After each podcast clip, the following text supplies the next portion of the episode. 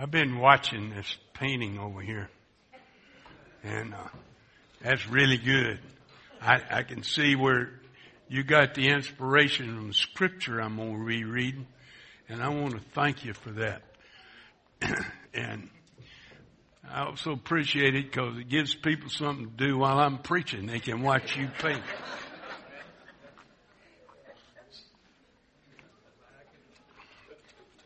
All right.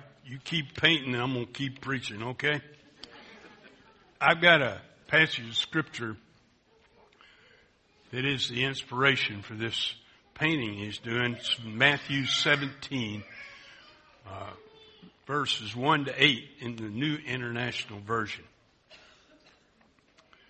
After six days, Jesus took with him Peter, James, and John, the brother of James led them up a high mountain to be by themselves. There he was transfigured before them. His face shone like the sun and his clothes became as white as the light. Just then, just then there appeared before them Moses and Elijah talking to Jesus. Peter said to Jesus, Lord, it's good for us to be here. And if you wish, I will put up three shelters. One for you, one for Moses, one for Elijah. But while he was still speaking, a bright cloud covered them. And a voice from the cloud said, this, this is my son in whom I am well pleased. Listen to him. When the disciples heard this, they fell face down on the ground, terrified. But Jesus came and touched them. Get up, he said. Don't be afraid. When they looked up, they saw no one except Jesus. Now let's bow our heads for prayer together.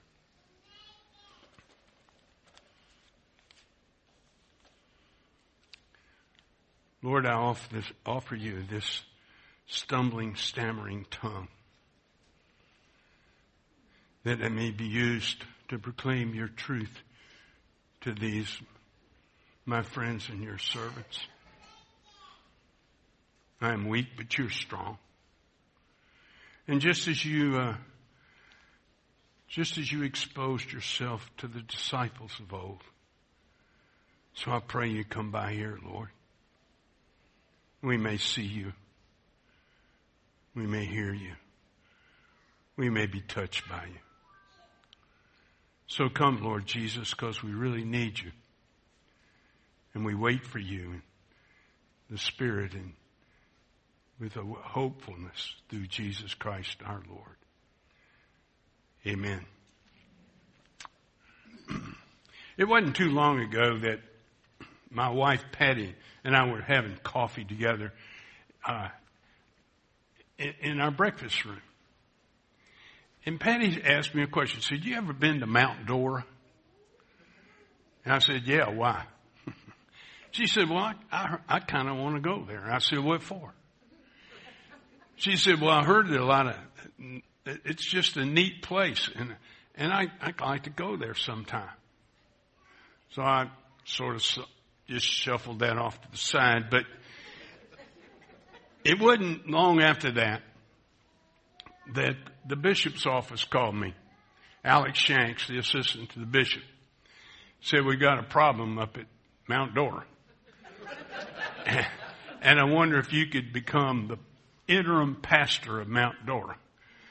So Patty and I packed up and I became the pastor, interim pastor at Mount Dora Methodist Church. Well, now let me tell you a little bit about Mount Dora, guys. If your wife wants to go to Mount Dora, don't take her. Because it's full of antique stores and it's very expensive. It, but it does have some pretty neat little places to eat. Some good places to eat. And got a lot of cutesy shops. You know what I mean about cutesy shops? And, uh, it, it, it's really a pleasant place to be, I guess, but watch out for your money. But in that cutesy, in those cutesy shops, invariably you will see a bumper sticker. And the bumper sticker proudly proclaims, I climbed Mount Dora. Well now I gotta tell you something, that's really not much of an achievement to climb Mount Dora. Mount Dora is hardly a mountain. It's more like a speed bump on the flat land of Florida. but our scripture lesson for this morning is about a mountain. Jesus takes Peter and James and John up a mountain. Now I love the mountains. I get, I have to go to the mountains every once in a while myself. Cause down here in the flat land, I just can't see as well. I like to go and stand on the mountaintop and look off into the distance and sense the majesticness of God. To be aware of His creativeness. And I'm inspired by it. I can see so much better the glory of God in His creation in the mountains. It's no wonder the psalmist said uh, that I will lift up mine eyes into the hills from whence cometh my help? My help cometh from the Lord who made heaven and earth. Yeah, I need to go to the mountains because down here in the flatland I just don't sense that as much. But I also need to go to the mountains because you see really what I think is this is a spiritual mountain. And I need to go to the mountain. I, I've been going to church instead of going to the mountain. And I need to go to the mountain instead of going to the church. I, I, I need to go up to the mountain because up on the mountaintop, I can sense the majesticness of God, the mysteriousness of God.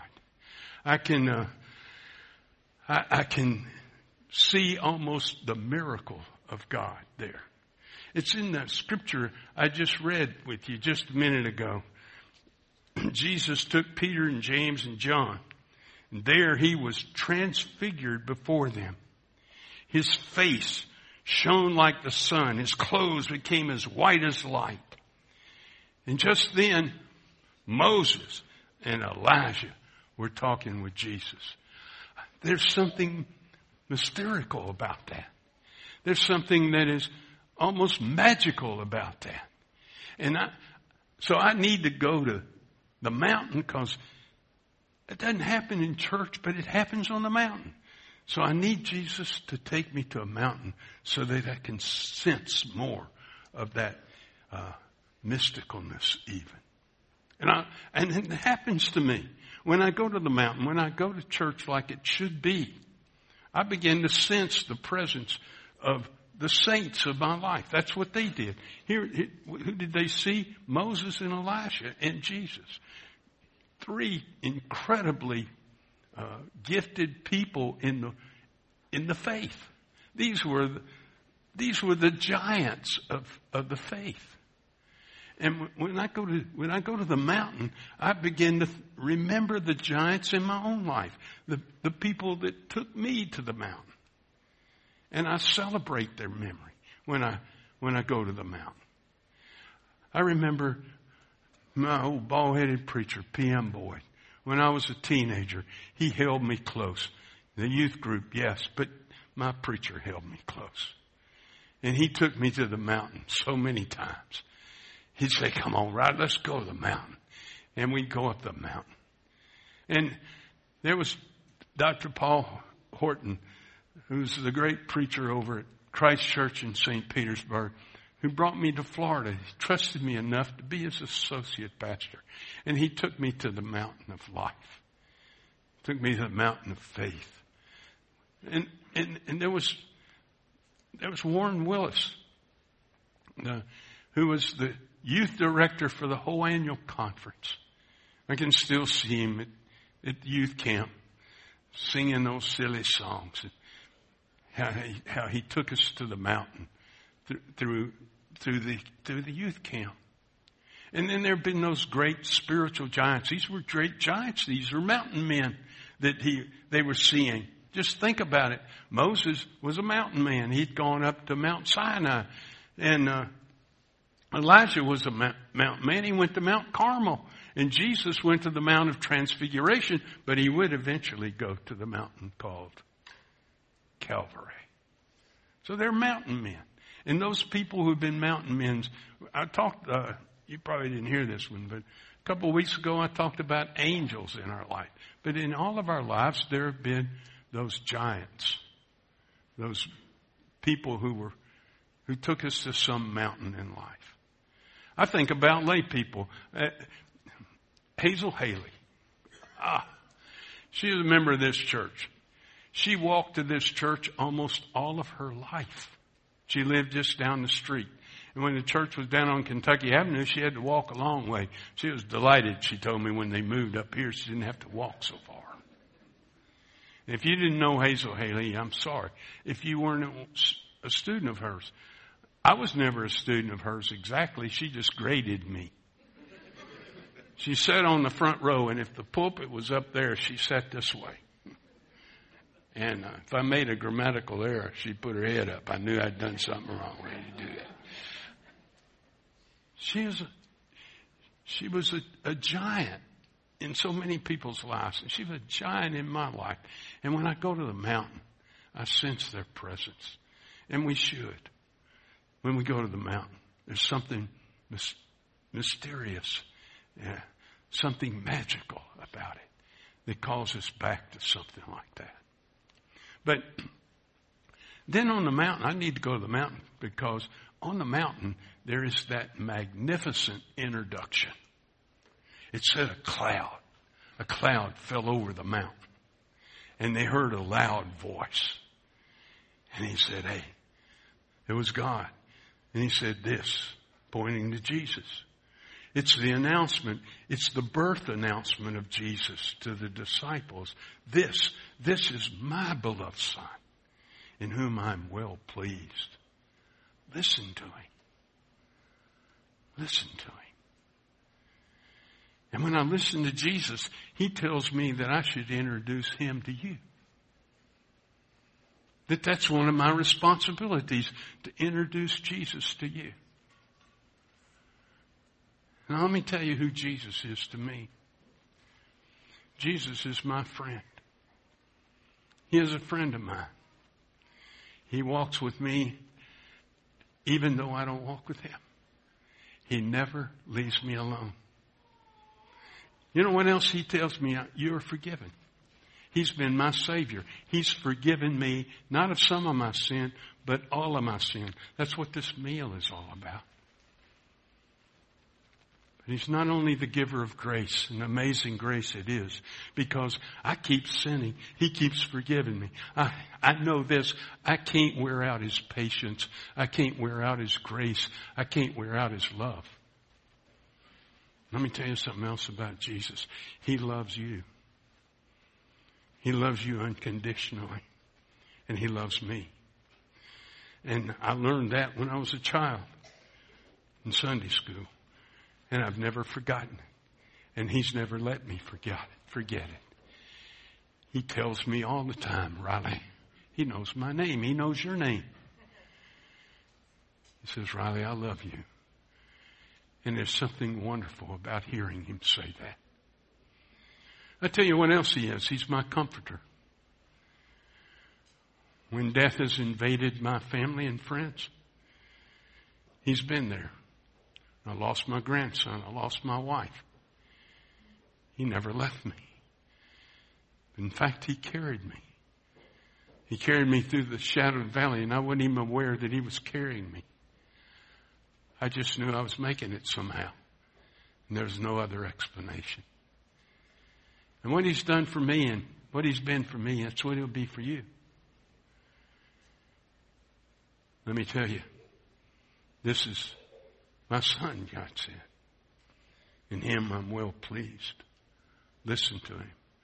I need to go to the mountain and be introduced to Jesus again.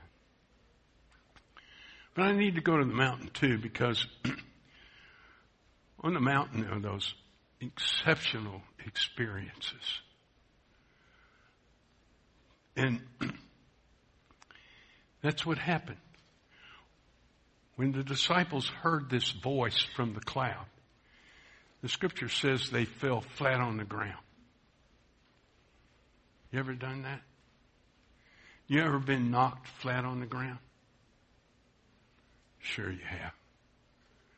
Sure you have. You know what it's like. You know what it's like to have the wind knocked out of your sails, to be knocked down on the ground, to be flat on your face. It happens in life, and if you've never been knocked down, knocked flat, it's going to happen. But look what happens in this experience when the disciples were knocked flat on the ground. They were terrified. I believe that's when Jesus comes the best and the most is when we've been knocked flat. He's there. And what does he do? He reaches out. The scripture says he touched them. Look at all of the senses that are in this passage of scripture. He touches them. They speak, he speaks to them. He calls them and says, don't be afraid. And he says, get up. And then they do what Jesus told them to do. And the scripture says they could only see Jesus. What a great moment that is. They could only see Jesus. That's a transforming moment in their own life. Those, the songwriter captured that. Turn your eyes upon Jesus. Look full in his wonderful face and all the things of earth will grow strangely dim in the light of his glory and grace. It's a life changing moment when all you see is Jesus, when you turn your eyes upon Jesus. But you can't stay on the mountain. You want to stay up there. It feels so good. It's comforting. That's what Simon Peter did. That's what he said. He said, Hey, Lord, I got an idea. Why don't we build three tabernacles? One for you, one for Moses, and one for Elijah. I want you to notice something. No one responds to his suggestion. It dies for a lack of a second. That motion died because it wasn't even seconded. I don't think Jesus even paid a bit of attention to it. You know why? Because Jesus is not interested in monuments. He's interested in movements. And he knows that they have to come down from the mountain into the valley, down to the flatland where all of the pain and suffering is. Oftentimes when I move around in our nation, travel place to place, I see churches that have for sale signs in front of them. They've been boarded up, left to ruin. And I've often wondered, what went wrong? What went wrong? And I think I know. They were a monument and never became a movement. I don't want that to happen here. I don't want that to happen in any church, but particularly here. This church is a movement, not a monument. We go to the mountain, but we come down because there's so much to do in the flat land. There's grief, there's sorrow, there's brokenness, there's hunger, there's nakedness. There are people locked in all kinds of prisons. We've been to the mountain. We know who holds the key to every prison. We know who can heal. We know who can deliver. We're willing to feed the hungry and clothe the naked because we've been to the mountain. We've got to keep on going to the flat land till every knee shall bow and every lip confess that Jesus Christ is Lord. Oh yeah. Jesus took the disciples to the mountain, but they didn't stay there. Because they came down, we know about the mountain. And we can share the mountain everywhere we go. That's what we're called to do. And that's what we shall do. And that's the truth. Amen. Oh, thank you. Thank you, Lord, for your presence. Thank you for being here. Now may the blessings of God the Father, the Son, and the Holy Spirit be with you, abide with you, and keep you in His peace, grace, and favor, now and forever and forever and forevermore. Go to the mountain, or go down to the flat land, and go in peace and share the glory of God with everyone. In Jesus' name, amen.